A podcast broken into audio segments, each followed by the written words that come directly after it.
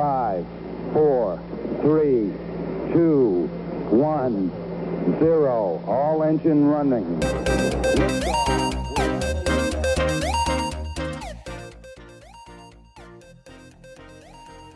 네, 안녕하세요. 한국과 미국의 스타트업 그리고 tech 기업 이야기 조광의 4센트 그 여섯 번째 시간 시작하겠습니다.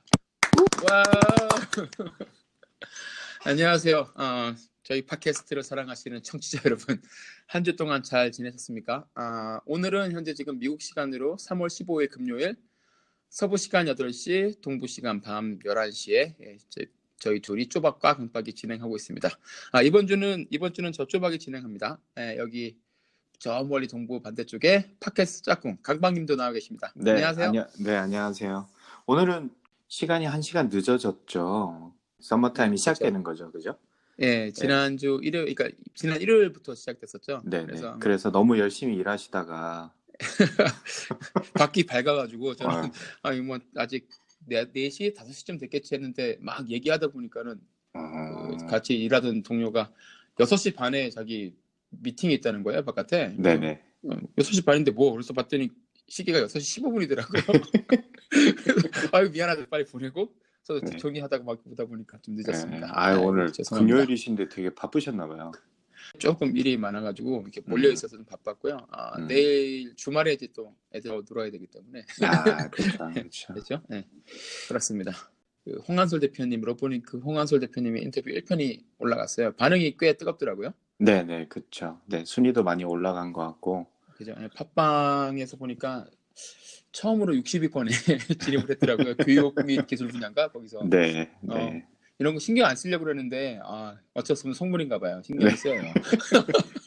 하여튼 뭐 이렇게 계속 저희도 재밌게 하고 있고 그리고 네. 그러면서 꾸준히 컨텐츠를 쌓아가서 쌓아가 보도록 하겠습니다. 네. 예, 요번에는 뭐 지인분들께서 여전히 조용하신가요? 아니면 조, 뭐 조금씩 이렇게 말씀을 해주시나요? 잘 들었다, 피드백을 주시는 게 있으신가요? 네, 지난 5회 동안 제가 complain을 했더니만 왜 제 지인들은 안 나타나냐. 드디어, 조용하냐. 예, 드디어 카톡으로 어, 보스턴에서 연락이 왔어요. 그래서 오, 보스턴에서 포닥을 하고 계시는 이미지 박사님께서 드디어 네. 커밍아웃을 해주시고 후기를 남겨주셨는데 나이가 어, 저랑 네. 11살 차이가 나거든요. 10살인가? 11살 차이 나는 걸로 제가 기억을 하는데 워낙 아래로요? 예, 예, 아래로 허물없이 네. 지내는 사이라 가지고 네. 후기를 아, 아픈 부분을 많이 찔러줘 가지고 제가. 그 사회가 제일 재밌었고 중요한 거는 지금 저랑 쪼박님이랑 케미가 점점 네. 이렇게 좀 잘 맞아간다. 아, 좋습니다. 주셨어요. 그래서 호흡이 맞아가고 있어요. 네, 그래서 저희도 이것도 하니까 느는구나라는 생각이 좀 아, 들었고요.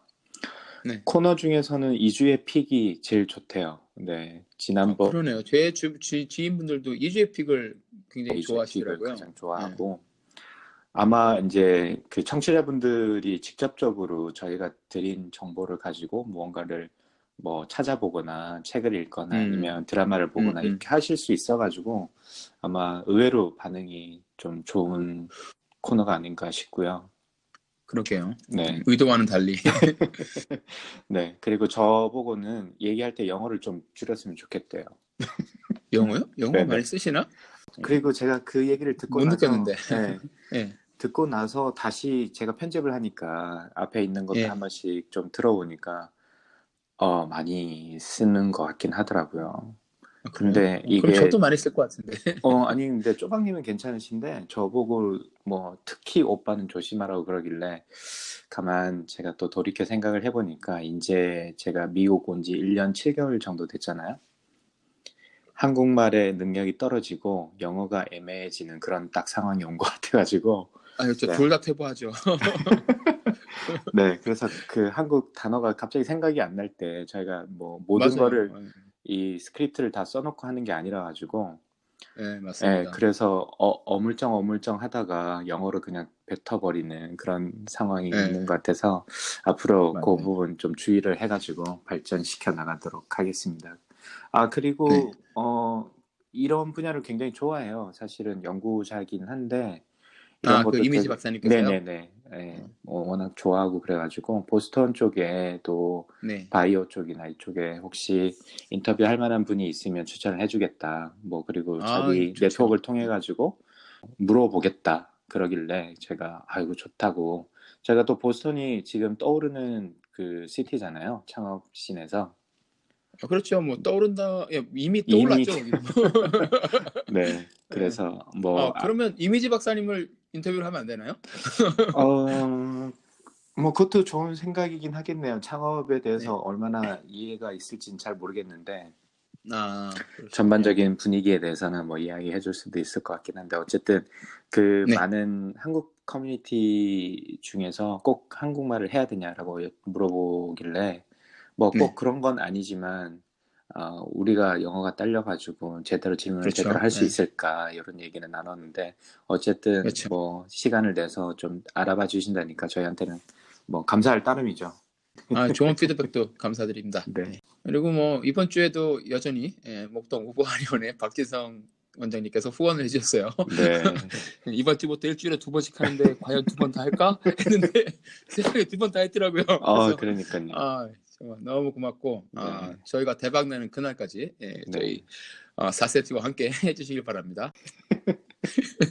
저희가 농담 삼아 저 10분씩 쪼개서 올리자고 말씀드렸었는데 그러니까 매일 지- 올리자고 그랬어요. 네, 진짜 그럴, 그럴까 봐요. 어, 어디까지 후원을 해주실 수 있으실지. 그럴게요. 예, 아마 근데 뭐 음, 팟빵에서 처음으로 이 후원자를 괴롭히는 방송이 될 수도 있을 것 같기도 합니다. 그렇죠. 예. 뭐 조심해야 될 것 같긴 한데 굉장히 고맙고 네. 아 그리고 더 또 고마운 건 아, 저희 페이스북에 저희 네. 주광의 사센트 페이지가 있는데 거기에 제가 부탁하거나 뭐 이렇게 얘기하지도 않았는데 2주의 피 코너에서 저희가 추천한 책 같은 걸 읽고서 감상문을 또 길게 올렸더라고요. 네, 두, 두 권이나. 두, 두 개나. 예. 예. 예. 그래서 어 정말 열혈 청취자구나. 네. 그래서 예, 힘이 많이 납니다. 네, 다시 한번 목동의 우보 한의원입니다. 여러분 많이 찾아가 주시기 바라고요. 네, 그러면 뭐 이번 주 어, daylight saving 시작한 지 첫째 주였는데 어, 네. 어떠셨어요? 마- 많이 바쁘셨나요? 뭐 저는 일단은 좋은 소식은 제가 드디어 본방에 들어갔습니다. 그래서 아 진짜 예. 부럽습니다. 네, 지난주 수요일 마지막 수업을 하고 예, 음. 이제 봄방학을 맞이해서 조금 여유를 가지고 있고요. 이번에는 수업이 좀 많아가지고 안 그래도 좀 체력이 떨어지는 느낌이 많이 들었는데 중간에 이렇게 뭐 한 일주일 정도 뭐 사실 네. 뭐 수요일 목요일부터였으니까 한 대략 네. 한 열흘 정도 되는 시간 동안 음, 제가 좀 숨을 돌릴 수 있어서 너무 좋은 것 같고요. 어, 잘 됐네요. 네, 그래서 그런지 요즘 날씨도 좀 사실 많이 풀리, 풀렸거든요. 아직 뭐좀 네. 추울 때는 영하로 떨어지는 경우가 없지 않아 있긴 있는데 요 며칠은 한 10몇 도 한국 어, 섭씨로 10몇 도까지 올라가고 그래서 꽤 날씨가 좋았더니만 여기저기 꽃도 피고 동네에 어, 이쁘겠네요. 예, 나무 어 저기 새 소리도 많이 들리고 그래서 새가 네. 새 소리를 녹음을 했어요. 너무 예뻐가지고 그리고 어, 이 제가 사는 동네가 얼마나 시골인지를 좀 청취자분들한테 좀 공유하기 위해서 팟캐스트의 어딘가에 편집할 때 한 30초 정도에서 새 소리를 좀 넣는 것도 제가 직접 레코딩한 새 소리를 좀 넣는 것도 아. 재밌겠다. 마치 정글에 온 뭐. 듯한 예, 그런 느낌을 네. 좀 드리려고 하고 네. 저희가 이제 봄이 되면 동네가 잔디깎기가 돌아가기 시작하거든요. 음, 네, 그렇죠. 그래서 아 잔디깎기가 돌아가기 시작하면 이제 아 봄이 왔구나 이제 잔디가 많이 자라고 지금부터 매주 한 번 정도는 잔디를 깎아줘야 되는 이 괴로움 그런 게 이제 다가오는데 아 그래서 그래도 이제 좀 추운 겨울이 지나가고 봄이 왔구나라는 걸 느낍니다. 전반적으로 계절의 변화를 느끼고 봄방학을 맞이해서 음. 너무너무 기분이 좋다.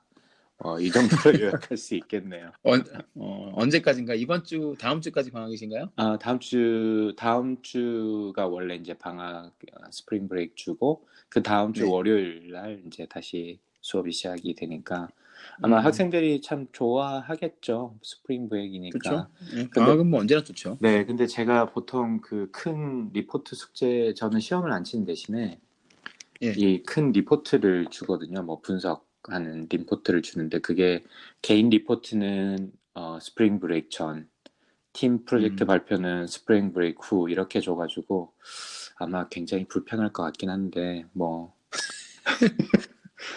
네, 어쩔 수 없죠 뭐. 그럼요. 어쩔 수 없는 거죠. 예, 네. 인생은 이 고통입니다. 네, 그래서 제가 학생들한테 농담, 네. 농담으로 하는 게 니네들 억울하면 교수하라고 열심히 공부해서 쪼박님은 어떠셨어요? 네, 저는 뭐 별다른 일 없는 그냥 평범한 한 주였고요. 그냥 뭐 음. 예, 별다른 이벤트나 이런 것도 별로 없었고 네, 뭐 이벤트라고 한다면 페이스북에도 잠깐 올렸지만 지금 녹음하고 있는 이 시간 이거 지금으로부터 24시간 전에 저희가 한국에서 오신 그 DHP의 네. 최윤섭 박사님을 인터뷰를 했잖아요. 네, 네, 네, 그렇죠. 뭐 그거 한 거 말고는 뭐 특별한 일은 없었어요. 회사에서 일하는 거 말고는 없었고 네, 그리고 이제 3주로 아, 감기로 이제 거의 3주간 이제 좀 고생하다가 네, 보니까 이 몸에 힘이 다 빠진 것 같아갖고 다시 어, 조금씩 그 펠로톤 바이크를 타기 네. 시작했습니다. 그 펠로톤 바이크 아시죠? 굉장히, 굉장히 비싸잖아요. 저도 보니까 네. 굉장히 비싸던데 그리고 뭐 이번에 IPO를 한다 그랬나? 뭐 그러지 않았어요? 뭐 예, IPO 간다고 꽤 얘기를 하고. 크다고 했던 것 같은데 4조 원 정도 됐던 것 같아요. 제 아 기억에. 진짜 어마어마하네요, 진짜. 예, 가격도 자전거 가격은 2천 몇백 불 정도 하는 것 같은데 이게 이제 그 집에 놔- 놔두고서 그 앞에 있는 모니터를 이제 인터넷에. 보면 네, 넷플릭스처럼 네. 구독 서비스로 가능하거든요. 네네네. 근데 별거 아닌 것 같은데 가서 타보면 그 안에 선택할 수 있는 메뉴가 굉장히 많고요. 네네네. 예, 그 코치들, 트레이너들도 굉장히 다양하게 있고 음, 코스에 따라서 사람들 수준에 따라서 음. 다양하게 있고 그래서 정말 재미있게 지루하지 않게 할 수 있게 잘 만들어놨어요. 아 정말요? 저는 네. 그 사실 이런 비슷한 형태의 뭐 어떤 시뮬레이션 돌아가는 데도 많고 네, 네, 뭐 호텔 뭐 학회 같은 데 가다 보면 이제 호텔에서 어 그 gym을 이용할 때 보면 뭐 다양한 바이크가 되게 많은데 사실 되게 지루하잖아요. 지루하죠. 예. 예, 그래서 이제 이 그 펠로톤 바이크는 사실 페이스북에 광고를 가 자주 많이 뜨더라고요. 하죠. 제가 검색을. 몇 번 했더니만. 예, 예. 근데 너무 궁금하더라고요. 이게 뭐 좀 재밌어 보이긴 한데 그래도 예. 뭐 그런 거랑 얼마나 다를까 한데 실제로 좀 많이 다르게 느끼시나 보네요.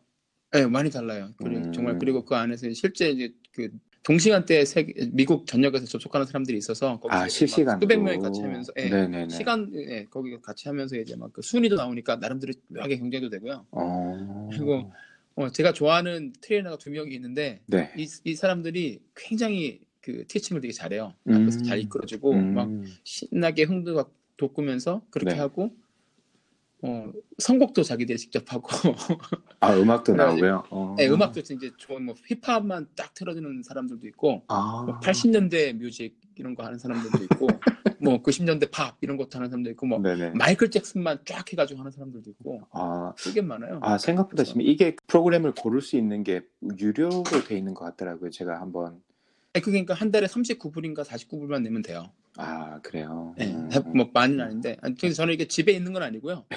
어, 저희 가족이 샌디에고 이제 YMCA 회원인데 그. 짐에 가서 운동을 하거든요. 어, 한 달씩 네. 저희가 이제 회원권을 끊어놓고 하는데 어, 최근에 저희 YMCA 저희 가는 곳에서 리노베이션을 했는데 어, 펠로톤 바이크 두 대를 사놨더라고요. 음. 네, 그래서 인기가 많아가지고요. 아침에 가거나 뭐 사람 많을 때 가면 기다려야 돼요. 아 그렇구나. 네. 네. 저희 뭐- 시골에도 꼭 펠로톤 바이크가 곧 들어오기를 희망하면서 어, 저희가 아무래도 이게 저희 둘이, 아재들 둘이서 이야기하는 스타트업, 그리고 tech업계 관한 내용들이니까, 어, 제가 관- 앞으로 여기 이 방송을 통해서 한국의 스타트업 관련 뭐 채용 정보나 이런 것들을 간단하게 소개할 생각을 하고 있습니다.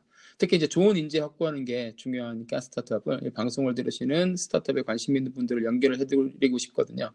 그래서 채용을 원하시는 스타트업들은 저희 방송으로 뭐 패스 뭐 어떤 방식으로든 연- 연락을 주시면 저희가 예, 간단하게 소개를 여기서 해드리도록 하겠습니다.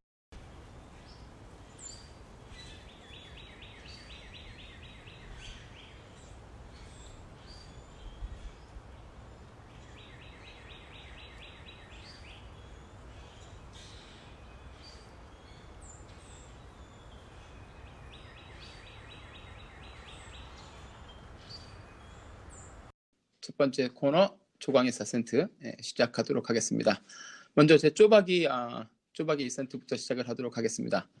어, 이번 주에 여러 가지 주제를 놓고서 어떤 이야기를 할까 고민을 하다가 아, 작년에 어, 뉴스가 한번 나왔었는데 아마존하고 버크셔 해서웨이하고 JP 모건 체이스 요 세 회사가 합쳐가지고 조인트 벤처를 마- 만들었잖아요. 네. 기억하시나요 혹시? 네, 네. 예, 헬스케어 분야에 이제 뭐랄까 혁신을 이루겠다라고 해서 만들어가지고 굉장히 그때 화제가 됐었죠. 네, 네. 기대가 왜냐면- 많았죠. 네. 그렇죠. 예, 제프 베조스의 아마존하고 워렌 버핏의 버크셔 이게 이름값만 해도 어마어마한 사람들 둘이 뭉친 데다가 거기다가 JP 모건까지 join을 해서 자기들이 뭐랄까 미국 헬스케어 시스템을 한번 바꿔보겠다라는 포부를 밝히고 이제 우리가 조인트 벤처를 만들었다라고 해서 굉장히 큰 관심을 모으고 이 네. 뉴스가 나오자마자 정말 아무것도 발표된 게 구체적이 없었는데도 불구하고 관련 업계들의 주식들이 그때 폭락을 했었죠. 그런데 이제 네. 이게 별다른 뭐 계획도 없고 그러다가 지난주에 뉴스가 나왔는데 드디어 이 음, 조금 내용이 나왔군요. 이름이 네. 내용이 조금 나왔어요. 좀 근데 음. 정말 조금 나왔어요. 일단 이름이 정해졌습니다. 음, 그러니까 1년 반 동안 1년 2개월 동안 이름도 없었던 거죠. 회사 이름이. 음, 그렇죠. 음. 네. 이름은 헤이븐 H A V E. 음, 그러니까 뭐 안식처 정도 되려나요? 네. 예, 이름으로 정해졌는데 이 뉴스를 한번 여기 오늘 쪼박이 센터에서 네. 싶어서 가지고 나왔습니다. 네, 처음에 이거 그 아티클을 주셨을 때 처음엔 오타인 줄 알았어요. 아 헤븐의 오타요. 네. 예. 헤이븐. 아, 이름은 근데 이름 잘 뭐- 정한 것 어, 같아요. 이름 멋있는 것 같아요. 그죠? 네, 예. 성격에 잘 맞게. 잘 맞고. 네네. 네, 그렇죠. 네, 음. 네, 맞아요. 그러니까 만약에 미국에서 헬스 괜찮은 보험을 들고 있지 못한 상태에서 아픈 사람들한테는 이게 정말 두려움의 대상인데 네. 그래서 이름 잘 지은 것 같아요. 예. 그래서 생각을 해보면 아직도 이제 그때 작년 처음에 뉴스 나왔을 때부터 궁금했던 거는 왜 아마존, 버크셔 해서웨이, JP 모건이 이런 healthcare joint venture 회사를 만들었을까 굉장히 음. 많은 사람들이 궁금했거든요. 네, 네, 그렇죠. 근데 이제 뭐 다들 일단 예상하는 건 일단 뭐 이러니 저러니 해도 미국 의료 시스템에 문제가 많은데 음, 가장 많은 게 이제 가장 큰 문제가 보험료도 비싸고 의료비 자체가 워낙에 비싸다 보니까 그렇죠. 네, 네. 예. 근데 회사에서 보통 이제 직원들의 의료 보험을 상당히 부담을 해주잖아요. 네, 네. 그죠? 예. 그런 게 보통 평균적으로 보면 한 어, single family들은 한 80% 정도를 회사에서 부담을 하고 미국에서 네. 그리고 이제 어 그리고 가족들이 있고 dependent 그러니까 자녀들까지 같이 이제 부양 가족이 들어와 있으면 한 70% 정도를 부양을 예, 그 뭐지 회사가 부담을 해준다 그래요. 음, 그러니까는 회사 부담이 꽤 크겠죠. 그래서 이게 평균적으로 보면 어 회, 회사에서 지원해 주는 게 직원 1인당 1년에 한 만 불 정도 된다 그래요. 어, 보험료만. 야, 대략 한 천백만 원. 천만 원, 정도 천백만 원 정도 네, 되는 네, 거죠. 네. 예. 그러니까는 회사 입장에서는 굉장히 어마, 부담이 굉장히, 클 예, 거고. 그, 그렇네요. 네. 네. 이세 회사의 종업원 수를 합치면 한 150만 명이 된다 그래요. 와, 진짜, 진짜 어마어마하게 크네요. 진짜 상상을 초월할 네. 정도로. 네. 좀 좋아하죠. 그러니까 뭐 단순하게 그냥 평균 네. 만불 잡고 직원 수 150만 명 그냥 단순하게 뭐 네. 곱해버리면 이 의료비 지출 부담만 해도 10조 원이 넘는 아, 거잖아요. 진짜, 예? 그렇겠네요. 예. 그러니까 여기서 뭐 10%만 절감만 해도 1조 원을 비용을 네, 아끼는 뭐, 거니까. 뭐 1%만 아껴도 천억 원이니까. 네, 그죠? 예, 천억 원이니까 그게 그렇죠. 예. 비용으로 따지면 어마어마한 거죠. 어마어마한 거죠. 그러니까 일단은 이런 부담이 계속 갈수록 점점 점점 늘어나고 음. 있고 그리고 이제 뭐 여러 통계를 보면 최근 아 지난 한 3, 40년 동안 월급이 오르는 그 비율에 비해서 음. 그 대학 교육비와 의료비가 오르는 속도가 엄청나게 가파르게 오르고 있어서 네. 갈수록 더 큰 문제가 될 것 같, 문제가 될 것 같고 이게 이제 부담이 계속 들어갈 네, 테니까 아무래도 회사들 입장에서는 이걸 어떻게든지 해결을 하지 않으면 예, 안 되겠다는 그런 위기 의식이 아마 몇 년부터 계속 네, 했던 것 아마 같아요. 비용은 비용대로 쓰는 반면에 종업원들의 만족도나 이런 거는 사실 따라가지 못하는 거고 그 비용이 사실 그렇죠. 또 어머 아까 말씀드렸듯이 뭐 10% 아니 150만 명만 해도 10조 원에 가까운 돈이니까 이게 뭐 아무리 새 회사가 큰 회사라고 하지만 어마어마한 비용 그럼요, 부담일 수밖에 없는 거죠. 그렇죠. 네. 예. 거기서 이제 아낄 수가 있으면 좋을 것 네. 같은데 이게 아시다시피 한국은 이제 의료보험을 정부가 이제 다 가지고서 거기서 컨트롤을 하지만 미국은 네, 그게 아니잖아요. 그러니까 예, 이거를 바꾸고 싶어서 문제라는 것도 많은 사람들이 알고 바꾸려고 많이 정부가 이제 바꾸려고 노력들을 많이 했는데 뭐 항상 그렇게 성공적이지 음. 못했죠. 그 전임 대통령이었던 오바마 대통령도 임기 내내 오바마 케어를 계속 물어붙였는데 네. 뭐 결국은 예, 제대로 된 개혁을 이뤄내지 음. 못했고 예, 결국은 이제 그냥 뭐 현상 유지만 해도 다행인다 싶은데 갈사, 갈수록 상황은 악화되고 음. 있으니까 사람들이 정부가 해결할 할 거라고 기대하기는 음. 어려워 힘들어하는 음. 것 같고 그러니 결국 뭐 글쎄요 뭐 아쉬운 사람이 우물을 네. 팬다고 일단은 가장 거기서 비용을 절감할 수 있는 기회를 찾고 있고 그리고 절감해야만 하는 기업들이 나서서 뭔가를 해봐야겠다라고 시도를 하는 게 음. 아닌가 예, 저는 그렇게 생각이 네. 들어요. 보험만 하겠다는 건 아니고 전체적인 의료 서비스 자체를 지금 여러 가지를 이렇게 종합적으로 계약하고 있는 것 같기는 네. 해요. 이세 네. 회사가 완전 히 헤이븐이라는 회사가. 근데 뭐 아직도 정확히 뭘 하겠다는 거는 구체적으로 나오진 네. 않아서 아직도 계속 여러 가지 사람, 이런저런 상황을 보면서 사람들이 이제 간접적으로 추측을 네. 하는 거죠. 뭐 아마존 같은 네. 경우도 조금 생각을 해보면 저도 기억에 이 뉴스가 작년에 나왔을 때 조금 뭐 깊게는 아닌데 조금 생각해 본 어, 적이 있는데 아무래도 이제 의료나 이런 쪽은 시장은 뭐 점점 더 커져 커질 수밖에 없는 거잖아요. 그리고 굉장히 안정적인 네. 시장이기도 하고 이제 기업 입장에서 봤을 때는 그래서 아마존도 네네. 사실은 지금 뭐 리테일 분야 어에서 뭐 열심히 하고는 있지만 하나 지금 못 하고 있었던 게 이제 의료 분야인데 뭐 당연히 돈을 버는 사람 입장에서는 한번 그게 꼭 직원들의 만족도나 어떤 비용의 절감뿐만이 아니라 기회비용이나 네. 앞으로의 이제 발전 가능성을 봤을 때도 이것도 한번 우리가 준비를 할 필요가 있지 않느냐. 저는 이제 요 정도만 네. 해석을 했었거든요. 그래서 아 당연히 네, 뭐 네. 그쪽으로 움직임이 있을 거고 이렇게 큰 회사가 움직이니 그 벅셔 헤드웨이도 마찬가지고 JP 모건도 마찬가지고 이런 투자를 같이 뭐 리스크를 좀 나눠서 투자를 해서 뭐 선도는 아니지만 뭔가 새로운 서비스나 아니면 그 틈새 시장을 좀 파고 어, 새로운 서비스를 런칭하는 게 어, 앞으로의 수익성에 네. 좀 도움이 되지 않겠나라는 정도의 어떤 해석을 했었는데 지금 지금에서야 이제 조금씩 그 정보가 나오기 시작하는 것 같네요. 그리고 뭐 이거 하기 전 이름이 이제 헤이븐으로 정해지기 전에 작년에 이제 아, 아툴 가완디라는 그 의사이자 아, 그 유명한 작가시죠. 예, 책도 많이 음. 내시는 분인데 저널리스트이기도 네. 하고 그 아툴 가완디 박사님을 이제 이 회사의 CEO로 이제 모셔왔었고요. 예, 아툴 가완디 기사님은 여러 가지 책을 썼는데 한국에서도 굉장히 잘 팔렸던 어, 책 어떻게 죽을 것인가라는 저서를 내신 음. 분이기도 하고요. 읽어보셨나요, 네. 이 책은? 어. 예, 아, 읽어봤습니다. 진짜 독서를 많이 하시는 것 같아요. 아니에요. 그런 것만 제가 지금 골라서 제가 하고 있어요. image making입니다. 아니, 그 image making이 어디까지 가는지 저는 사실 궁금하긴 한데, 아, 진짜 독서량이 네, 굉장히 그- 많으신 것 같아. 저는 사실 처음 봐가지고 스크립트를 주셨을 때, 아, 또 창피한 예. 부분이 또 하나 더 생겼네, 이런 생각이 들던데요. 말씀을? 아, 예, 저희 청취자 여러분들께서 제가 얼마 언제까지 image making을 할수 네, 있습니까? 흥미진진한. 생각해 보시고 예, 지켜보시면서 계속 들어주시는 것도 좋을 것 같아요.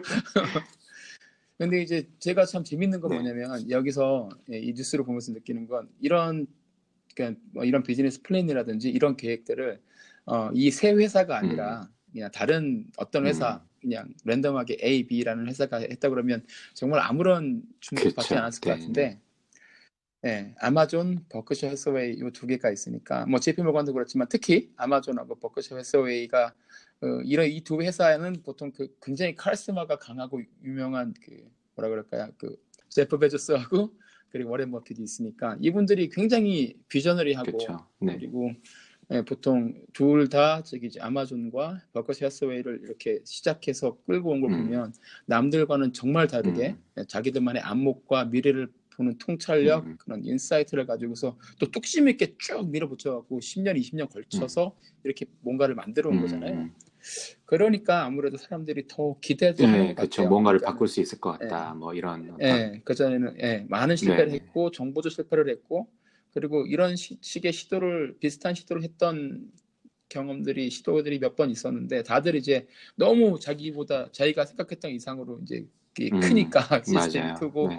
해결해야 될 문제가 복잡하니까 중간에서 이제 손을 뻗어버렸는데 이분들이 이렇게 하니까 아직 진짜 뭐가 나오지도 않았는데 아, 그래도 이 사람들이랑 뭐가 어. 있겠지 하는 내용 들고 어, 아툴 가완디라는 분이 CEO면 어, 뭔가 음. 이분도 뭐그 단순히 이익이라든가 음. 뭐 그런 것뿐만 아니라 뭔가 미션이 있기 때문에 조인을 하지 않았을까라는 그런 기대감도 많이 하는 아, 것 같아요. 네. 그렇겠네요. 네. 예, 그거는 이제 뭐 예, 저희 같은 사람이 하는 기대고 반면에 여기서 이제 이 어떻게 보면 이 헤이븐이 지금 기존의 헬스 시스템을 그게 인슈어런스가 됐든 어디가 됐든 그 혁신을 하겠다 그러는데 그러면 혁신이 되는 그 당사자들은 정말 가시방석일 것 같기도 그러니까요. 하고요. 네. 아주 무서운 어, 어, 무서운 네, 상황이죠. 어, 무서운 공격자들이 나타났네요. 사실 상황에서. 예. 근데 아무것도 아직 뭘 하겠다고 발표하지 않았기 때문에 뭐 계획을 계획을 세울 수도 없고 대책을 세울 수도 없는 것 같아요. 예, 그게 저는 이제 좀 예, 아직도 불확실한 것 같고 가장 그냥 개인적으로 의아한 거는 약 1년이 넘었는데 음. 이제서야 홈페이지가 나오고 회사 이름을 만들었다는 것도 조금 의아하기도 음. 하고요. 예, 제프 베조스 같은 경우에 뭐 들은 얘기로 보면 굉장히 네, 쪼고 네, 성격도 네. 급하고 네, 그랬다고 네. 그러는데 여기서 너무 느긋한 거 아닌가 싶기도 음. 하고 너무 조심스러운 것 음. 아닌가 뭐 싶기도 하고 그리고 이게 비영리라고 네네 그러거든요. non-profit이라고 하더라고요. 예, 네. 난프로핏이라고 그래서 왜 난프로핏으로 만들었을까 하는 생각. 근데 뭐 일단 뭐 직접 올해 일단 이름 만들어 네. 놓고 지금 CEO도 만들고 그리고 이제 CEO인 그 아툴 가한디 박사님이 이제 그 같이 일할 매니지먼트 팀도 거기다 꽂았더라고요. 음, 그러니까 조만간 이제 계속 뉴스들이 나오지 네. 않을까 뭐 그렇게 생각이 들고 한번 계속 팔로우업을 해볼 만한 예, 뉴스인 것 네. 같아서 오늘 저희 쪼박이 이산트에서 한번 간단하게 네. 말씀드려봤습니다. 아무래도 그 아까 말씀드렸 좀 천천히 어, 시작하고 비영리로 만들었던 것도 이 의료계 자체가 이 들어가는 입장에서는 뭐 새로운 분야기도 하고 뭐 규제나 그렇죠. 아니면 기존의 기득권들이 너무 이렇게 그 굳건히 문을 걸어 잠그고 있기 때문에 아주 네. 어그레시브하게 가는 방법보다는 약간 우회한다고 해야 되나? 뭐 그런 네. 느낌이 아닐까 싶기도 하고 그런 생각이 좀 들었고요. 그리고 네. 제 입장에서 좀 재미 좀 바라볼 만하다고 느꼈던 거는 이러한 시도가 어, 어떤 아까 앞에서 설명해 주셨듯이 어, 기업의 의료비를 좀 다운시키는 의료보험에 대한 부담을 좀 다운시키는 쪽으로 간, 가려고 하는 것인지 아니면 네. 이런 걸 통해서 어, 그 종업원들의 어떤 만족도를 높여서 좀 더 좋은 조건의 복지 서비스를 제공하려고 하는지 뭐 이런 것도 사실은 네. 조금 궁금하기도 하고요. 왜냐하면 그게 네. 뭐 어느 일정 부분은 두 개 다 동시에 가져갈 수 있는 부분이라고 생각이 들기도 하는데 사실 너무 네네. 이제 코스트적인 측면에서만 강조를 하다 보면 많은 서비스나 어떤 보장 그 자체가 줄어들 것 같고 그렇게 되면 어, 만족도 자체가 떨어질 수도 있다고 보거든요. 그래서 예, 그렇죠. 어느 네. 쪽을 위한 것인지 그들의 속내가 좀 궁금하기도 하고 아마존 특히 아마존 입장에서는 사실 아까도 조금 말씀드렸는데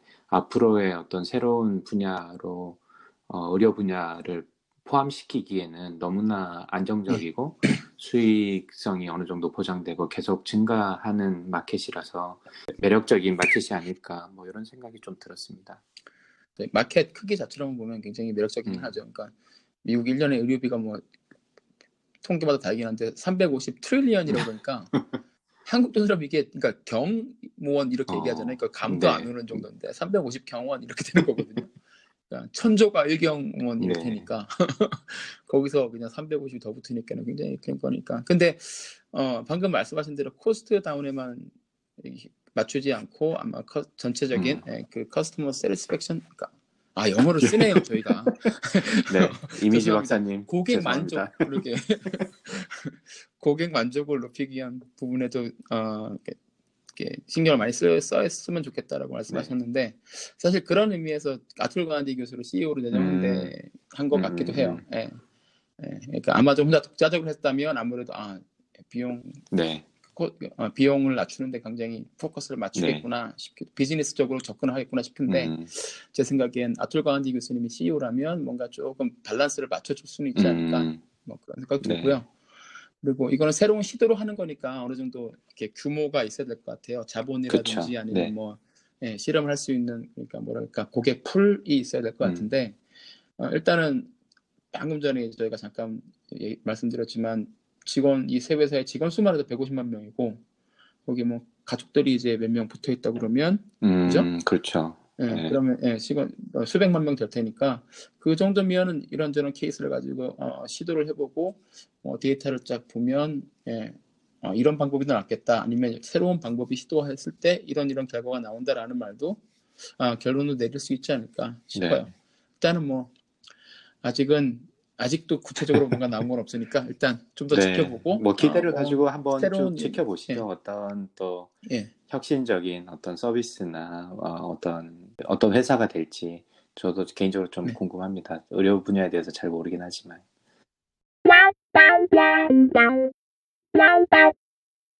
강박님의 이센트 한번 네, 들려주시죠. 저는 오늘 뭐 특별한 뉴스가 있어서 그런 건 아니고 최근에 어, 그 voice assistant라고 불리는 어, 음. 뭐 한국에서는 AI 스피커라는 이름이 좀 맞는 것 같은데 명칭을 정확하게 어떻게 해야 될지 잘 모르겠더라고요. 미국에서는 어, voice 음. assistant라고 통칭해서 부르긴 하는데 저희가 애플 시리나 아마존 알렉사, 구글, 알렉사. 오케이 구글, 어, 마이크로소프트도 있더라고요. 제가 찾다 보니까 코타나라는 네, 코타나 게 있고. 있었고 삼성이 이제 빅스비라는 어, 쟁쟁한 회사들이 이런 네. 서비스를 갖다가 launching을 하려고 하는데 앞다투어서 이런 제품을 제품 개발에 몰두할까라는 생각을 좀 해봤는데 뭐 첫 번째는 아마 뭐 많은 분들이 뭐 직관적으로 생각하실 수 있을 것 같은데 data collection 그 데이터를 모으기 위해서 이런 서비스에 집중하려고 하는 게 아닌가. 그래서 AI든 machine learning이든 어떤 데이터를 처리하는 역량이 중요해지고 있잖아요. 그런 게 키워드로 네. 떠오르고 있고. 근데 그런 어떤 알고리즘 측면을 떠나서 그 알고리즘을 실행을 하려면 사실 데이터, 수많은 데이터를 가지고 있는 게 중요한데 voice assistant를 통해 가지고 아주 다양한 질문, 사람들의 니즈나 뭐 어떤 뭐 생활 반경 혹은 생활 패턴까지도 이해할 수 있으니까 이게 사실은 굉장히 개인적인 정보를 어느 정도 쉽게 상대적으로 쉽게 구할 수 있는 어, 방법이니까 뭐 기업 입장에서는 굉장히 매력적인 방법이 아닐 수 없다는 생각이 첫 번째는 들었고 저희 입장에서 약간 끄름칙. 그쵸, 그쵸. 그래서 뭐 조금 더 말씀드리면 사람의 voice를 가지고 남자, 여자를 분리를 하거나 아니면 이게 음. 어떤 뭐 집안에 어떤 그 device를 몇 명이 쓰는지까지도 제가 생각할 때는 기술적으로 쉽게 구분을 해낼 수 있을 것 같더라고요. 그러면 음. 이 집안에서 도대체 몇 명의 구성원이 살고 있고 이런 거는 일부러 센서스를 하지 않더라도 충분히 다 남자 몇 명, 여자 몇 명의 전체 인원은 몇 명이다 정도는 충분히 알 수 있으니까 사실 굉장히 겁날 수도 있는 거죠. 어떤 면에 있어서는. 네. 근데 거꾸로 회사의 입장에서는 그만큼 매력적인 손쉽게 어, 가정의 아주 말단의 데이터를 갖다가 구할 수 있는 아주 좋은 방법일 수도 있- 있는 거고요. 네. 그리고 두 번째로 생각했던 거는 어, 소비자가 가장 근접한 어떤 인터페이스를 확보를 할 수 있는 방법이 아닐까라는 생각이 들었어요. 이게 무슨 말씀이냐면 저희가 다양한 핸드폰이 있지만 사실 안드로이드 안드로이드나 아니면 애플의 iOS나 이런 모바일 어, operating system을 통해서 핸드폰, 스마트폰을 저희가 지금 사용하고는 거잖아요. 인터페이스를 직접적으로 제공하는 서비스가 있다면 다른 그 핸드폰, 스마트폰을 만드는 회사들이 저한테 종속이 될 수밖에 없는 거죠. 특히나 안드로이드 같은 경우는 안드로이드를 개발을 하지만 구글에서 많은 핸드폰 업체들이 종속이 될 수밖에 없는 거죠. 자신만의 소프트웨어를 음. 가지기가 힘드니까. 그래서 제가 이 voice assistant도 왜 저렇게 많은 기업들이 그리고 어, 애플이나 구글이나 아마존 같은 경우는 상대적으로 앞서가지만 마이크로소프트나 삼성 같은 경우도 후발 주자로서 왜 이렇게 열심히 노력할까라는 생각을 좀 해봤을 때 앞단에서 사용자들 간의 인터페이스 접점의 어떤 위치를 선점을 하려고 하는 게 아닐까 라는 생각이 들었어요. 사람들이 이제 앞으로 좀 상상을 해보면 앞으로 뭐 한 2, 3년 혹은 뭐 4, 5년 뒤에 이 voice assistant 기술이 아주 잘 develop 돼 있다고 생각을 해보면 다른 기- 어떤 제품, 다양한 제품들이 제 서비스에 종속이 될 수밖에 없는 거거든요. 무조건 왜냐하면 사람들이 이미 제 서비스를 통해서 목소리로 어떤 명령을 시키고 어떤 서비스를 받는 게 너무 익숙해질 테니까 제품을 만드는 회사들도 제 서비스를 받을 수밖에 없는 거고 그렇게 되면 voice assistant 서비스 제공자 입장에서는 더 많은 돈을 갖다가 벌어들일 수 있는 거죠. 선점적인 효과를 가지기 위해서 다양한 회사들이 노력을 하고 있는 게 아닌가라는 생각이 들었고요. 그래서 이게 하나의 예로 볼 수 있는 게 애플의 음악 스트리밍 서비스가 아마존 그 알렉사 서비스의 어, 서비스를 통해서 이제 애플 뮤직을 들을 수가 있거든요. 그렇게 되면 어, 나중에 네. 뭐 애플에서는 스- 그 스트리밍 서비스에 대한 비용의 일부를 아마존에 지불을 해야 될 수도 있겠죠. 지금 제가 지불을 하고 있는지는 잘 모르겠지만 회사 입장에서 보면 이게 아주 매력적인 분야고 꼭 누구나 선점해야 될 사실 어떻게 보면 선점해야 될 분야이기 때문에 앞다투어 개발하려는 게 아닌가라는 생각이 들었고요. 그리고 마지막으로는 특히 아마존 같은 경우에는 지금 저희가 지난 시간에도 잠깐 말씀을 나눴지만 무인 배달 서비스에 대해서 잠깐 얘기를 나눴었잖아요. 로봇을 통해 가지고 그렇죠. 네, 네. 배달을 할 네. 수 있는 이 서비스가 이런 voice assistant 서비스랑 결합이 됐을 때 그 시너지가 굉장히 클 것 같더라고요. 그래서 음. 예를 들어서 지금 제가 어, 집안에 있으면서 어, 떤 제품이 저희 집으로 배송을 해오고 있잖아요. 그럼 그 로봇이나 아니면 다른 데를 배송을 하더라도 실시간 뭐 트래픽이라든지 아니면 사람들이 몰려다니는 어떤 그런 어떤 모든 정보를 알아볼 수 있으니까 집안에서 굳이 나가지 않더라도 거의 세상을 손바닥 보듯이 볼 수 있는 지금 돌아가는 상황을 그 정도의 데이터 수집을 하고 그거를 연결을 해가지고 제가 효용성 있게 어, 소비자로서 좀 즐길 수 있지 않는 부분이 있지 않을까라는 생각이 좀 들었어요. 그렇네요. 저도 집에서 아마존 그 AI 스피커하고 그리고 유튜브 아니 구글 홈 스피커 쓰고 있거든요. 네네네.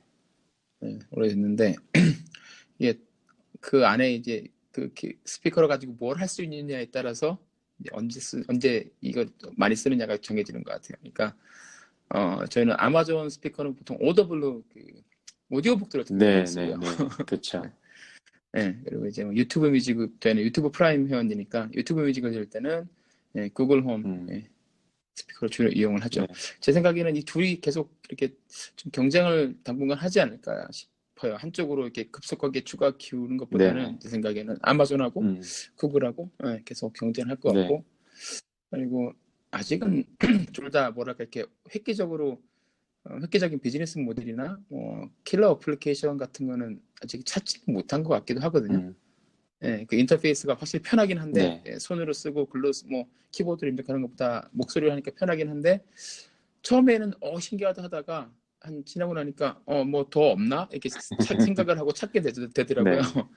근데 아, 그 이상은 확실히 없어서 요즘은 이제 좀 많이 줄어들긴 했어요. 네, 그럴까. 네, 그래서 제가 생각할 때는 voice assistant에서 지금 현재 가장 선두로 효용성이 가장 높은 거는 제가 느끼기에는 아마존이 일 것 같은데 아까 이제 쪼박님께서 말씀하셨듯이 오더블을 아마존이 뭐 꽤 오래전에 인수를 했잖아요. 사실은 그렇죠. 그거는 북 네. 서비스에 한정된 걸로 저도 생각을 했었는데 네. 이미 이제 이북으로 킨들 같은 서비스로 이제 아마존이 커왔으니까 그렇죠. 오더블도 함으로 해가지고 책의 어떤 다른 형태의 서비스로 제가 단순히 그렇게만 생각했었는데 지금 보니까 사실은 알렉사를 쓰면서 저도 가장 많은 쓰는 많이 쓰는 서비스 중에 하나가 오더블이거든요.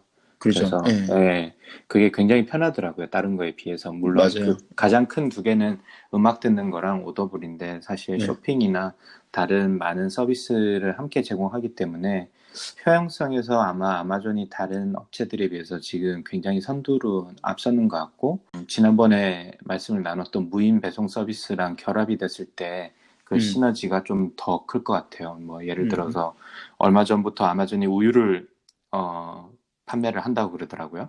아 우유를요? 어. 네네. 그 몰랐는데 그로서리가 꽤 많더라고요. 저도 몰랐는데.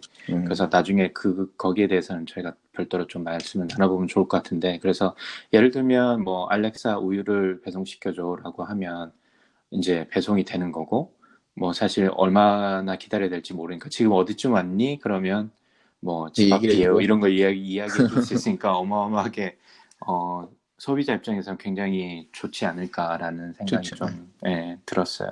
네, 맞아요. 그거 말고도 이렇게 소소한 편리함이 있, 죠 네. 예를 들어서 이어 블루투스 이어 헤드폰을 끼고서 이제 설거지를 할 때 음악을 듣는데 모모 장갑을 빼고 이렇게 또 새- 핸드폰을 만지고 그래야 되는데 그러지 네. 않고 그냥 예, 블루투스 헤드폰 듣- 끼고서 계속 설거지하면서 이제 노래도 건너뛸 수도 있고 원하는 네. 노래를 말로 하면 들어서 이제 선곡도 해주고 하니까 그것도 좋고 오더블 듣는 것도 굉장히 편하고 네. 아니 뭐 집에서 설거지를 많이 하시나 봐. 그럼요 굉장히 자주 합니다. 네, 사모님, 사모님한테 꼭 확인해봐야 될 부분이 아닐 수 없습니다만은. 예, 조만간 인터뷰할 때 한번 꼭 질문해 주세요. 아, 네. 그러면 이제 문제, 만약에 이런 서비스가 좀 뭐 그래도 앞으로 방향성으로는 맞아 보이긴 한데, 뭐 어떤 문제가 있을 것 같아 보이세요? 뭐 깊이 생각은 못 해봤는데 아까도 잠깐 여쭤봤지만 데이터를 많이 모으니까 아무래도 프라이버시 이슈가 가장 심하지 않을까 싶어요. 네, 네. 아무래도 그죠? 그렇겠죠. 네. 제가 뭐 굉장히 디테일한 부분까지 어, 집 안에 지금까지는 사실 뭐 외부에서 로그인 데이터라든지 어떤 뭐 사실 그것도 굉장히 private한 정보긴 하지만 네. 본인뿐만이 아니라 가족 전체의 어떤 행동에 대해서 이해할 수 있는 거니까 사실 어, 어떻게 보면 굉장히 무서울 수도 있, 있는 부분인 것 같아요. 네, 그렇죠. 그걸 또 데이터를 이런 회사들이 다 가지고서 제대로 관리를 하냐 보면 솔직히 그것도 믿을 수 없는 거잖아요. 그렇죠, 그렇죠. 네, 그래서 뭐, 뭐 사실 아직까지 또 기술적으로도 완벽하지 않는 것 같고, 뭐 얼마 네. 전에도 어, 이런 구글 어, 알렉사 스피커를 통해서 다른 집에서 어떤 이 대화하는 소리가 나왔다는 이야기 어떤 뉴스도 봤던 것 같고요. 그래서 네, 어, 좀 보안이나 이런 거에 대해서 좀 신경을 많이 쓸 필요가 있겠다. 아무래도 저희가 워낙 그 민감한 부분에 정보를 다루다 보니까 네, 네, 그렇죠. 그래서 그런 게 아마 기업 입장에서는 좀 신경 써야 될 부분이 아닌가라는 생각이 들었고, 네. 앞으로 이제 요 기업들의 어떤 다툼, 어, 누가 네. 선도를 차지할 것인지에 대한, 그 사실 그 애플의 시리가 처음에 좀 그 인상적으로 치고 나가다가 다른 업체들에 비해서 지금은 상당히 밀려 있는 상태 같아요. 예, 그래서 이제 앞으로, 앞으로 이제 애플이 제기를 할 것인가 이런 것도 개인적으로는 좀 궁금하고, 음, 삼성의 뭐 빅스비라든지 마이크로소프트는 사실 잘 모르겠어요. 뭐 그 얼마나 유용성이 있는지 저도 얼마 전에 사실 알았으니까 예, 잘 써본 적은. 없는데, 예. 그래서 이런 어떤 그 기업들의 어떤 경쟁 상황이 앞으로도 기대됩니다. 강박의 지금까지, 이센트. 예, 강박의 이센트였습니다. 네, 감사합니다.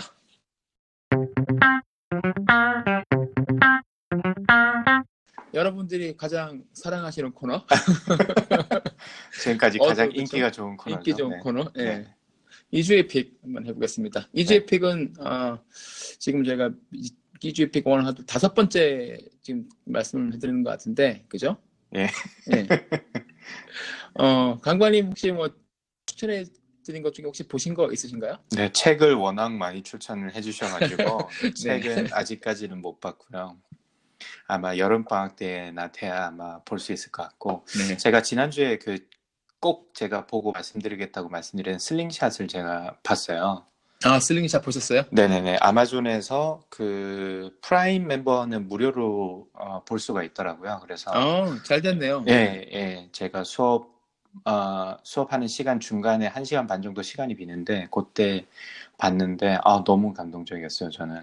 어떤 부분이 특히 네. 감동적이었나요? 일단은 왜 그걸 보고 나서 왜, 아, 쪼방님께서 이걸 추천을 하셨을까라는 어. 느낌을 제가 전반적으로 그게 네. 확 와닿았고, 네, 네. 특히 이 딘 케이먼이란 사람의 어떤 집이 인상적이었어요. 어, 집 진짜 멋있죠? 네, 그 문이 열리면서 헬리콥터를 꺼내서 헬리콥터를 타고 출근하는 그 모습이 그 모습이 너무 인상적이었고 아 저도 사실 집 욕심이 많은 사람 중에 한 사람으로서 아 진짜 멋있다라는 생각이 첫 번째 들었고요. 어, 두 번째는 그분이 말씀하신 질문 중에 하나가 다큐멘터리상에서 네. 지금 살아있는 발명가나 엔지니어, 연구자 중에서 아는 사람이 있느냐라는 걸 여러 사람들한테 질문하는 장면이 나오는데 그렇죠. 예, 저한테도 물어봤는데 사실 생각이 안, 나, 안 나더라고요. 예. 예, 그나마 생각이 났던 분은 황우석 박사인데, 뭐, 저희가 뭐 이미 모든 분들이 다 알고 있죠. 국민적인 스캔들이었으니까. 그러니까 그런 사- 식으로 기억이 나면 안 되는데. 네, 그러니까요. 그래서, 아, 진짜, 그러고 보니까 참, 사람에 대해서 제가 떠오르지는 않았구나, 생각해보지는 그렇죠. 않았구나라는 걸 듣고, 이미 이런 그 혁신이나 이런 쪽으로 관심이 있고 공부를 한다는 사람인 저조차도 사람에 대해서는 참 무관심했구나라는 반성을 음. 좀 많이 하게 됐고, 네. 최근에 항공연에서 그 로켓 발사체 시험을 했었잖아요. 그래서 그렇죠. 네. 어, 그게 뭐 100초, 제 기억으로는 100초간인가 뭐 날라가 가지고 성공적으로 마쳤다는 기사를 제가 너무 감동적이어 가지고 저도 이제 연구단지에 있었다 보니까 그래요. 페이스북에 공유를 하기도 했는데 사실 그걸 누가 개발했는지를 찾아볼 생각도 안 한 거예요. 음. 그래서 이번 기회에 또 그분들도 찾아가지고 페이스북 포스팅에 제가 같이 올리기도 했었고 어쨌든 뭐 그런 계기로 FIRST라는 그 로봇 competition을 만들었다는 자체도 너무 인상적이었고 네. 그 그러면서 그 first competition 장면이 이제 이제 잠깐 잠깐 지나가는데 네. 아 부럽다 한국도 저런 어떤 분위기에 하이라이트를 받을 수 있는 저러면 학생들이 얼마나 즐거워할까라는 생각이 많이 들었어요. 그래서 다큐멘터리의 전반적인 내용은 그 물을 필터링 해가지고 뭐 아프리카였나요? 뭐 가난한 물이 물 때문에 히- 그 질환을 앓는 많은 분들을 네. 고치기 위해서 어, 노력을 하고 있다는 이, 이 스토리가 주였는데 저는 그렇죠. 이 네. 이벤트나 그분의 네. 어떤 이런 질문들이 굉장히 제 뇌리에 박혀가지고 너무너무 감동적으로 봤어요. 그래서 아, 예. 예, 재밌게 정말 정말 다행이네요. 네, 쪼방님께 일단은 감사를 드리고 여러분 지금 청취자 여러분들도 꼭 한번 시간을 내셔가지고 보셨으면 하는 바람이 있습니다. 네, 슬링샷은 정말 제가 보는 사람마다 붙잡고 강추하는 다큐멘터리거든요. 네, 예, 그렇습니다. 정말 뭐, 예, 시간 아깝지 않고 돈 아깝지 않고 많은 네. 것들을 배우고 느끼실 수가 있으실 거예요. 네, 이 딘 케이미안이라는 분의 이름조차도 저는 조 박사님을 통해서 알게 돼가지고 아 너무 반성했어요. 아, 아니 저도 3년 전에 저희 아들 그 학교 숙제하면서 알게 돼서 저도 그때 똑같았어요. 어, 이런 사람을 내가 정말 모르고 있었구나 네. 생각이 들고 저도 똑같았어요. 아, 어, 그러셨구나. 누가 나한테 어 뭐 뉴욕 양키스의 타순을 얘기해보라 그러면 내가 대충 얘기할 수 있거든요. 일본부터 그분까지 엔지니어이고 그죠? 박사학위까지 받고 네. 실제로 지금 엔지니어로서 계속 일하고 있는 상황임에도 불구하고 네, 지금 뭐 기억에 남는 현 시대 동시대의 위, 위대한 뭐 엔지니어 다섯 명을 뽑아라 그러면 굉장히 망설이게 되더라고요. 시간이 그렇죠. 오래 걸리고 네. 누가 있지? 막 이런 생각하고 그래서 아 그렇구나 이 사람이 네. 말하는 게 맞구나라는 생각이 들어서 그때부터 저도 조금씩 예, 아, 생각을 많이 좀 고쳐 먹게 됐었어요. 음, 음, 네, 그래서 아 너무 너무 감사해서 제가 그 사실은 되게 소중한 시간이거든요, 저한테 수업 그렇죠. 과 수업 중간 사이에 있는. 휴식에 있는 소중한 시간인데 너무 감동을 받아가지고 학생들한테도 꼭 한번 보라고 제가 진짜로 이야기도 하기도 했고 아 네. 뭐 항상 얼마나. 볼지는 모르겠지만 네, 그렇죠. 네 그랬습니다. 네, 조방님은 뭐 알겠습니다. 혹시 제가 추천드리는 것 중에 뭐 보신 게 보시거나 네. 해보시거나 하신 게 있으신가요? 아, 제일 처음에 어, 이지케 코너에서 추천해주신 넷플릭스의 맨헌트 유나바머 있잖아요. 아, 네, 그거를 어, 지난주 주말로 해서 거의 완전히 다 봤습니다. 넷플릭스 8부작인데 네, 그렇죠. 그죠? 40분짜리 8부작이니까 꽤 오랜 시간을 투자를 하셨네요. 네, 네. 바쁘신데. 뭐 바, 어, 바쁘긴 한데 뭐 주말에는 뭐 예, 그것도 봐야 되니까 네, 네, 사실 최근에 넷플릭스에서 재밌는 것들을 많이 못 찾아가지고 안 그래도 뭐 재밌는 게 없을까 싶었는데 어 네. 이거 굉장히 좋았어요. 어, 네, 그러니까 그 유지의 픽 선정하실 때 어, 네. 강박님께서 말씀해 주셨는데 그러니까 간단히 뭐 말씀드리면 유나 바머가 이제 그 미국에서 수십 년 전에 미국 전역을 음. 들썩거리게 하고 불안하게 했던 연쇄 그쵸. 폭탄 테러 범이잖아요. 그렇죠. 근데 그 네. 사람을 잡으려고 정말 뭐 별별 방법을 다 쓰는데 실패를 하고 있는데 거기서 이제 경찰 출신이다가 네. FBI의 프로파일러로 이제 전직을 한 짐, 제임스 피츠제럴드 이분이 네. 이야- 이분이 이제 새로운 방법으로 결국은. 그 네, 사람을 잡아내죠. 그래서 이게 네. 뭐 복잡하게는 뭐 아, forensic linguistics라고 뭐 하는 것 같은데 네, 어, 결국 이게 쉽게 말하면 이 범인만이 사용하는 언어적인 언어적인 특징, 예, 특징, 그죠? 예. 습관, 네, 이 사람만이 쓰는 특별한 스펠링 네, 이런 패턴을 계속 분석을 해서 잡아내는 건데 아, 이게 정말 새로운 방법이었으니까 FBI라는 그 고대 거대하고 그리고 굉장히 보수적일 수밖에 없는 조직에서 이렇게 제대로 대우를 받지 못하잖아요. 그렇죠. 아무도 네. 이해도 안 해주고 무시하고 이용하려고만 하고 그럼에도 불구하고 자기 그 일에 굉장히 집요하게 집중을 해서 결국은 범인을 검거하는데 음, 아 그걸 보면서 음 이렇게 그냥 제가 스타트업을 하다 보니까 이게 감정이입이 가끔씩 되더라고요. 그러니까 규제 같은 거에 막혀가지고 고전하고 뭐 네. 그 견고한 벽에 부딪혀가지고 아, 이게 앞으로 나가지도 못하고 답, 이게 답답해하시는 한국이나 미국에 계시는 스타트업 대표님들도 생각도 나고요. 음, 가끔 저도 뭐, 뭐 누구나 마찬가지겠지만 직장 생활을 하다 보면 미팅 할 때 보면은 제가 낸 아이디어가 굉장히 좋은 아이디어고 효율적인 것 같은데 이렇게 아무도 잘 이해 못하는 경우들도 음. 많아서 좌절하는 경우들도 있고 그죠? 그렇죠. 네. 예. 그리고 뭐, 예. 그런 걸 보니 그런 생각도 났고 그리고 저 1화에서 제가 추천해드린 책 끝까지 해내는 힘 보면 네. 여기 나카무라 슈지 교수님도 마지막에는 이제 뭐 청색 LED에서 그 발명해가지고 그거 가지고 노벨상까지 타고 이제 굉장히 성공했지만 그 네. 책 읽어보면 그 회사 안에서 정말 그 모진 고난 아, 수난 예, 따돌림 뭐 이런 걸 네. 무시를 많이 당했다고 그러더라고요. 네. 그럼에도 불구하고 예, 자기 일을 끝까지 하고 집요하게 파내면서 예, 결과를 만들어내면 내는 그 사람들 그 두분 그러니까 짐 피츠제럴드 피츠제럴드하고 나카무라 음. 슈지도 이렇게 어떻게 보면 연상이 되더라고요 둘이 연관이 되더라고요 아, 그렇군요.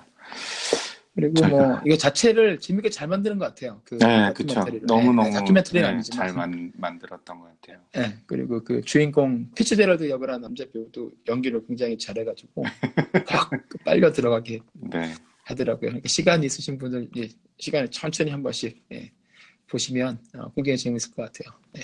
네, 이상 저희 후기였고 네. 이번 주 그러면 대망의 쪼박님의 픽은 무엇입니까? 아 저희 픽은 또 책입니다. 죄송합니다. 아, 어떡해. 아 이거는 예, 그 전에도 몇 번 이걸 추천을 드릴까 하다가 제가 다른 걸 추천을 드렸었는데 네. 어, 아까 저기 조광 에센트에서 어, 헤이븐이라는 회사의 CEO로 취임하신 아툴 과한디 교수님 잠깐 음. 말씀드렸잖아요. 네네. 이분이 이제 의사시기도 하면서 책도 많이 쓰시고 저널리스트로도 활동하시는데 이분이 쓰신 책 중에 어, 떻게 죽을 것인가 음, 이 책을 추천드립니다. 아, 네. 이게 한국에도 2014년 그때쯤에 아마 네. 번역이 돼서 들어갔거든요. 이게 한국 번역 한국 책 제목이에요. 음, 어떻게 죽을 것인가 추천하는데 음. 예, 죽음을 앞둔 음, 사람들이 예, 죽음에 대해서 우리가 이제 어쨌든 모든 사람은 죽잖아요. 그쵸. 그렇죠. 예. 근데 죽음에 대해서 한번 생각을 해보고 죽음을 어떻게 받아들여야 될 것인지 거기에 대해서 자기가 죽어가는 의- 죽은 이제 사망하는 의사 뭐 환자들도 많이 보고 그분의 음. 가족들 그리고 그 사람마다 죽음을 대하는 태도가 다 제각각인데 그걸 보면서 음. 이제 자기가 느낀 것들 자기가 생각하는 음. 것들을 굉장히 잘 쓰셨어요. 음, 그래서 거기서 제가 굉장히 어, 읽으면서 어, 인상적이었던 구절인데 예전에 그 유명한 그 스티브 잡스의 스탠포드 연, 어, 연설에서 나오는 거랑 음. 약간 일맥상통해요. 네네. 그러니까 사람들은 자신의 삶이 유한하다는 사실을 깨닫게 되면 그다지 많은 것을 원하지 않는다. 예, 음. 그냥 가능한 이 세상에서 자기만의 삶의 이야기를 쓸 수 있기를 바랄 뿐이다. 라고 이분이 책에 쓰시거든요. 음, 네. 그러니까 이런 뭐랄까 이런 내용을 책에다가 쓰실 수 있는 어, 그런 뭐 생각을 많이 하셨던 분이라면 예, 헤이븐에도 뭔가 좀 새로운 것이 있지 않을까라는 음. 기대도 하게 되고 네, 그래서 아까 그런 말씀하셨군요. 네 네 어, 그냥 뭐 평범한 의사나 뭐 평범한 음. 기업인이 아니라 음, 이런 내용들 이런 죽음에 대한 인생 전반에 대한 철학도 갖고 계시는 음. 분이니까 뭔가 좀 다르게 만들어 보지 않을까 한번 도전을 해볼 만한 생각이 들지 않았을까 싶어요 이분들 네. 아유, 감사합니다. 네. 또 읽어야 될 책이 한권 늘었네요, 제 입장에서는. 이제 그렇게 많이 안. 이거 좀 재밌을 겁니다. 네, 과연 우리 쪼박님의 책장에는 몇 권의 책이 꽂혀 있을지 상당히 궁금합니다. 네. 예, 얼마 남지 않았습니다. 아, 제, 저, 저의 추천은 그거고요. 어, 네. 오늘 어, pick 어떤 건가요? 네, 그 저는 오늘 좀 독특한 걸 가지고 왔는데 제가 어. 직접 써보고 어, 너무 좋았어가지고 그래서 한번 아마 아시는 분들도 많을 것 같은데 한번 더 뭐 remind하는 차원에서 어, 가져와 봤고요. 그리고 한국 같은 경우는 아마 조금 다를 수도 있다는 점 다시 한번 말씀드리고 어, 지난주에는 한국에서만 쓸 수 있는 플라이북이라는 서비스를 제가 소개시켜 드렸으니까 오늘은 이제 미국 분에 계신 분들이 조금 더 유용하게 쓰실 만한 어, 것들을 들고 왔는데 어, 저희 그 American Express 카드사의 어떤 특정 서비스를 가져와 봤어요. 그 American Express가 사실은 저는 한국에 있을 때는 써보지를 못했는데 받아주는 데도 사실 많이 없고 미국에서는 사실 그 신용도가 조금 낮아도 상대적으로 조금 쉽게 열 수 있는 카드 중에 하나라서 제가 그렇죠. 이제 가지고 있긴 한데 제가 이거를 어, 예전에 박사과정 하고 있을 때도 써봤고 그리고 네. 지금 돌아오자마자도 처음으로 연 카드가 American Express였는데 이들의 customer service가 어, 너무너무 놀랍더라고요. 쓰면 쓸수록. 그래서 어, 뭐 일단은 뭐 24시간 언제든지 제가 통화를 할 수 있고 문제가 생긴다면 네네. 뭐 아니면 채팅 서비스도 너무너무 잘 돼 있고요. 그래서 그렇죠. 그런게 굉장히 인상적이었는데 오늘 특별히 제가 좀 소개해 드리고 싶은 거는 저희가 이제 카드를 가지고 다양한 제품에 대한 구매를 많이 하잖아요. 특히 네. 전자제품이나 그렇죠. 이런 거는 사실 싸지도 않고 그리고 뭐 그 워런티가 지나고 나면 보증 기간이 지나고 나면 어 뭐 수리하기도 마땅치 않고 귀찮기도 하고 뭐 이런 어떤 불편함이 있는데 이 American Express의 서비스 중에 세 가지 서비스가 있는데 어, 포함된 서비스가 Return Protection이라는 서비스가 있고요. 네네. Purchase Protection이라는 서비스가 있고 Extended Warranty라는 이 세 가지 서비스가 있는데 제가 이 중에 두 개를 최근에 써볼 일이 있어가지고 예. 써봤는데 너무 만족 도가 높아서 한번 참고를 해보십사 해서 가져왔고요. 어떤 일단- 걸 쓰셨나요? 세개 네. 중에서. 제가 Return Protection이랑 Extended Warranty 이두 개를 써봤거든요. 네. 예, Return Protection은 뭐냐면 일단 구매를 하면 어, 보통 미국 같은 경우는 30일 뭐 이내에 뭐 상황에 따라 다릅니다만 30에서 한 두 달 이내에 뭐 언제든지 가져가도 웬만 웬만하면 return을 잘해주기는 하는데 요 서비스는 3개월까지 가능해요. 그래서 아이템 각 아이템당 300불. 음, 그 다음에 어, 각 이제 매년 1000불까지. 그래서 뭐 제가 어떤 return 같은 경우는 저희가 배송비는 소비자가 부담해야 되는 경우도 있는데 요거는 그 배송비까지 다 해서 어 진짜 제 저 같은 경우에는 묻지도 따지도 않고 바로 보내주더라고요 현금으로 음, 네. 그래서 어, 물론 카드사 credit으로 주는 거죠. 네, 카드사에 다시 돌아왔고 네. Extended Warranty 같은 경우도 제가 어 그게 뭐였지? 음, 제가 모니터가 아 맞다. 모니터가 고장이 났는데 이게 언제 샀을지도 기억도 안 날 만큼 조금 오래되고 사실 조금 아마존에서 사서 history가 있긴 한데 네. 보증 기간도 넘고 이래가지고 어떻게 해야 되나 뭐 이러고 있었는데 아 그 American Express extended warranty라는 게 있다고 해가지고 제가 신청을 했는데 어 일주일 만에 그 제가 썼던 금액 전체를 다 돌려줬어요. 어, 예, 그래서 AS를 받으면 AS 받은 만큼 돌려를 주고, 만약에 그게 아닐 경우에는 제가 산 금액을 그대로 돌려주더라고요. 그래서 extended warranty 같은 경우는 그, 어, 제조사에서 제공하는 warranty가 지났을 때, 보증 기간이 지났을 음, 때, 1년 정도 더 더해주는 서비스인데, 그러니까 그다 안에- 따로 이렇게 돈을 뭐 extend warranty를 사는 게 아니라 American 네. Express로 결제를 하면 자동적으로 네네. 이렇게 온다는 네네, 말씀이시죠? 네네, 음, 그쵸. 그러니까 그 카드의 서비스에 포함되어 있어서, 뭐, 미국 같은 경우는 전자 제품을 살 때 꼭 물어보잖아요. protection이나 어떤 그렇죠. 프로그램을 사겠냐고 이렇게 물어보는데, 네, 제가 그전에는 가끔씩 이 그런 프로그램을 뭐, 워- 이- 그 1년이든 2년짜리 뭐, extended warranty 프로그램을 따로 샀었는데, 이걸 보고 그럴 필요가 없겠구나라는 걸 느끼고, 지금은 제가 더 이상은 그런 별도의 프로그램을 사지는 않고 있거든요. 네, 그렇죠. 그리고 신청하는 방법도 굉장히 간단하고요. 그 홈페이지를 통해서 바로 신청을 할 수가 있고, 네, 어, 특별하게 영수증만 첨부를 하면, 제가 샀을 때 썼던 영수증만 첨부를 하면, 특별하게 중간에 뭐, 뭐, 제 입장에서는 전화로 와서 확인을 한다든지, 이런 절차가 전혀 없이, 어, 그냥 제 크레딧 카드 어카운트로 바로 넣어주더라고요. 그래서 네, 네. 너무 편하고 뭐 다른 분들의 후기도 조금 찾아봤는데 일단 그 American Express 같은 경우는 이런 프로그램을 좀 주려고 하는 듯한 뉘앙 어, 인상을 많이 받으셨다는 말씀이 많으셨고요. 네. 물론 Chase나 다른 그 은행에서 credit card 이런 비슷한 프로그램들이 있는데 거기는 좀 안 주려고 웬만하면 안 주려고 하는 듯한 인상을 많이 받으셨다고 하더라고요. 음, 그래서 혹시 이제 전자제품을 뭐 저희가 아무래도 전자기기 저 같은 경우는 덕후기도 하고 그래서 네. 쓸 사용할 구매할 기회가 많이 있는데 살 때 American Express를 쓰시면 이런 어, 세 가지 프로그램을 통해 가지고 어, 혹시나 쓰다가 마음에 안 드실 때 환불을 하고 싶으시거나 아니면 샀는데 아까 purchase protection 같은 경우는 샀는데 뭐 사면서 나오다가 떨어뜨려서 뭐 액정이 깨졌다 이런 경우도 가능하고요. 음, 그래서 120일까지 어, 구매에 대한 protection을 해주는 게 Purchase Protection 프로그램이고 그리고 warranty 그 제조사의 warranty가 지나갔을 때 1년 정도 warranty를 더 더해주고 거기에 대해서 어, 발생한 비용들을 보전해주는 extended warranty 요 세 가지 프로그램은 기회가 되시면 꼭 한번 활용을 해보십사라고 소개를 드렸습니다. 네.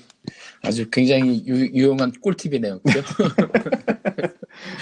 네, 저희 팟캐스트랑 성격이 맞는지 모르겠는데 아, 어쨌든 저희 팟캐스트를 많이 들으시면 네, 이런 저기 실제로 이것저것 예, 예, 그 돈이 참- 되는 돈이 되는 예. 꿀팁을 받아가실 수가 있습니다. 예. 재미와 그리고 실속 그리고 여러 가지 베네핏 함께 드리는 네, 네, 조광의 4센트 예, 네. 네, 계속 사랑해 주시고요.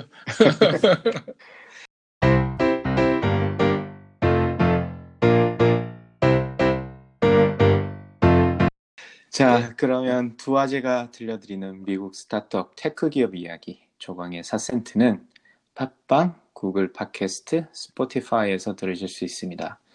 애플 팟캐스트랑은 아직도 열심히 싸우고 있고요. 아직 무엇이 잘못인지를 잘 모르겠어요. 그래서 열심히 노력하고 있으니 조금만 더 인내심을 가지고 기다려 주시면 감사하겠고요. 팟캐스트에 대한 의견은 페이스북 페이지나 dr.chogang